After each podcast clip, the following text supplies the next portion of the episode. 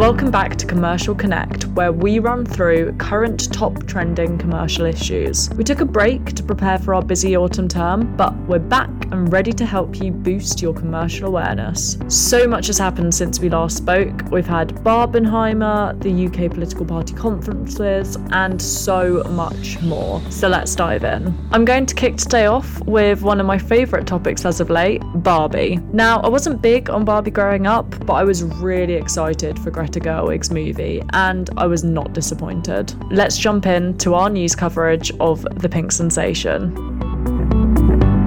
So, unless you were living under a rock back in July, you were likely unable to avoid the mention of the films Barbie and Oppenheimer, or Barbenheimer as the pair have become known. Their releases coincided, but rather than film fanatics choosing between the two, the films became a delightful pairing, creating what the UK Cinema Association called the most successful weekend for cinema going since 2019. Both films were a huge success across the world, especially in the US and Canada, where financial takings had made opening weekend the biggest opener of 2023 so far in that region. Greta Gerwig's Barbie took an estimated 1 $155 million, according to Warner Brothers, while Christopher Nolan's Oppenheimer made 93.7 million. The success of both films has been a welcomed relief for cinemas, which have obviously been struggling since the pandemic. And since the release of the Barbie movie, Mattel, who's the toy company who owns Barbie, their sales have soared. They've risen by 9% compared with the same quarter in 2022, marking its first quarter of growth since last year. Mattel said that it had expected the movie to provide a boost of at least 125 million, but despite its recent growth, the company hasn't changed its forecast for Christmas sales due to concerns about the economic challenges present at the moment.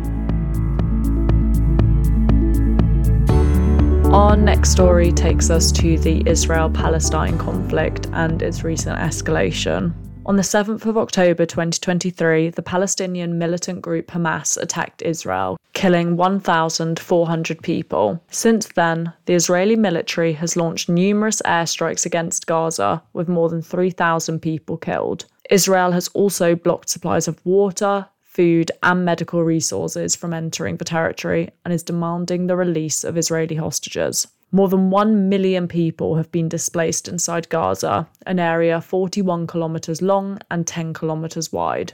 While US President Joe Biden has confirmed that an agreement was reached with Israel to allow the movement of humanitarian aid from Egypt into Gaza, Israel has said it will not allow any aid to pass through its own territory until hostages taken by Hamas are released, according to the BBC. Meanwhile, British Prime Minister Rishi Sunak also made the trip to Israel to meet with their Prime Minister. Most recently, the Israeli military group has said 224 hostages are being held in Gaza by Hamas, the Palestinian militant group. Most recently, the Israeli military group has said 224 hostages are being held in Gaza by Hamas, the Palestinian militant group. An American mother and daughter are among four hostages who've been released. As of the 26th of October 2023, at least 7,000 people in Gaza have been killed since Israeli airstrikes began. In the Gaza Strip, hospitals are taking only emergency cases due to a lack of fuel. At the time of writing, the World Health Organization had published a list of medical supplies waiting to cross the border into Egypt, which include surgical equipment for 3,700 trauma patients, basic basic and essential health services for 110,000 people and medical equipment for 20,000 patients suffering from chronic diseases.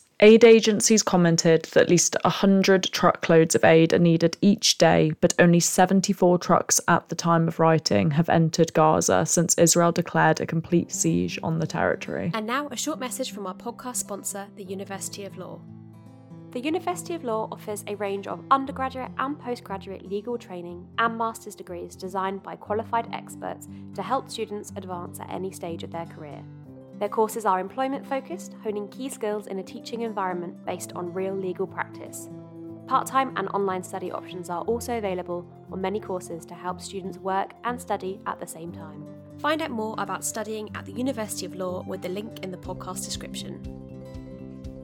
Moving on now to politics a bit closer to home. October has been an exciting month in the political sphere with the UK's annual party conferences taking place. The Conservative Party conference, which was held in the first week of October, saw the cancellation of HS2, education rise to the top of Rishi Sunak's priorities, and stirs of mutiny among party members as the attendance of Nigel Farage and Liz Truss supporters became causes for concern. One of the biggest takeaways from the Conservative Party conference is arguably Sunak's desire to be seen as the change candidate, and he embedded this idea in three ways. The first he mentioned the word change 30 times in his speech. Second, he condemned the past 30 years of politics as a failure, slating all previous prime ministers, including five Conservative prime ministers up until Thatcher.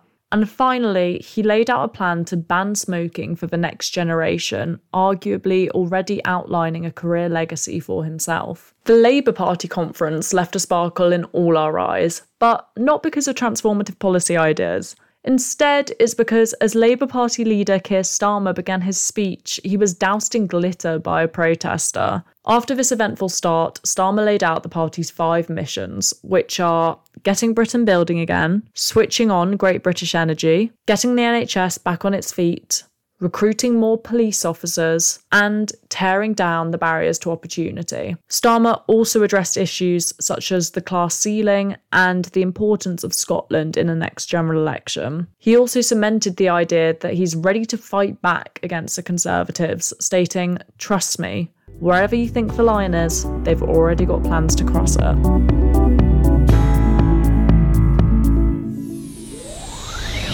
Let's cover some tech now and discuss Ofcom's investigation into Amazon and Microsoft. Ofcom is investigating Amazon and Microsoft following concerns that the companies are dominating the cloud computing market. The two companies make up 70 to 80% of the UK sector, with Ofcom fearing that a lack of competition makes it hard for businesses to swap providers. Cloud computing is how people store data, stream, and use software remotely. One of Ofcom's concerns concerns is the potential for software to vary in price depending on compatibility with cloud platforms, and therefore a lack of competition giving two companies too much control over the software chosen. Nikki Stewart, head of ICT at the Cabinet Office, said all credit to Ofcom for addressing the anti competitive issues such as data egress fees, technical and commercial lock ins that have damaged and distorted the UK's growing cloud infrastructure market for too long. In response, Amazon claims that Ofcom has misunderstood the sector because only a small percentage of IT spend is in the cloud, and customers can meet their IT needs for any combination of on premises hardware and software.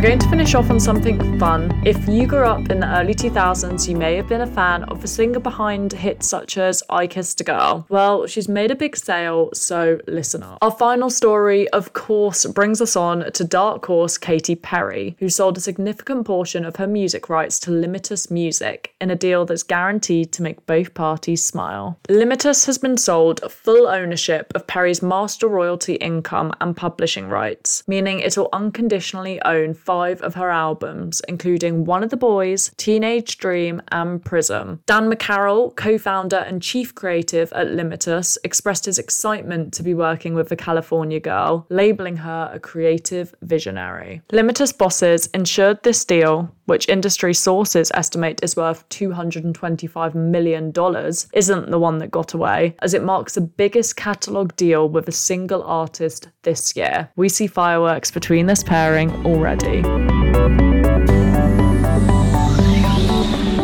And if you think you've caught every pun in that last story, head to our Instagram and comment underneath this episode's post naming each one. The first person to guess them all correctly will win a copy of A Law Student's Guide to Commercial Awareness. That's it from me. I hope you enjoyed the episode. If you did, please remember to hit subscribe. And until next time, goodbye.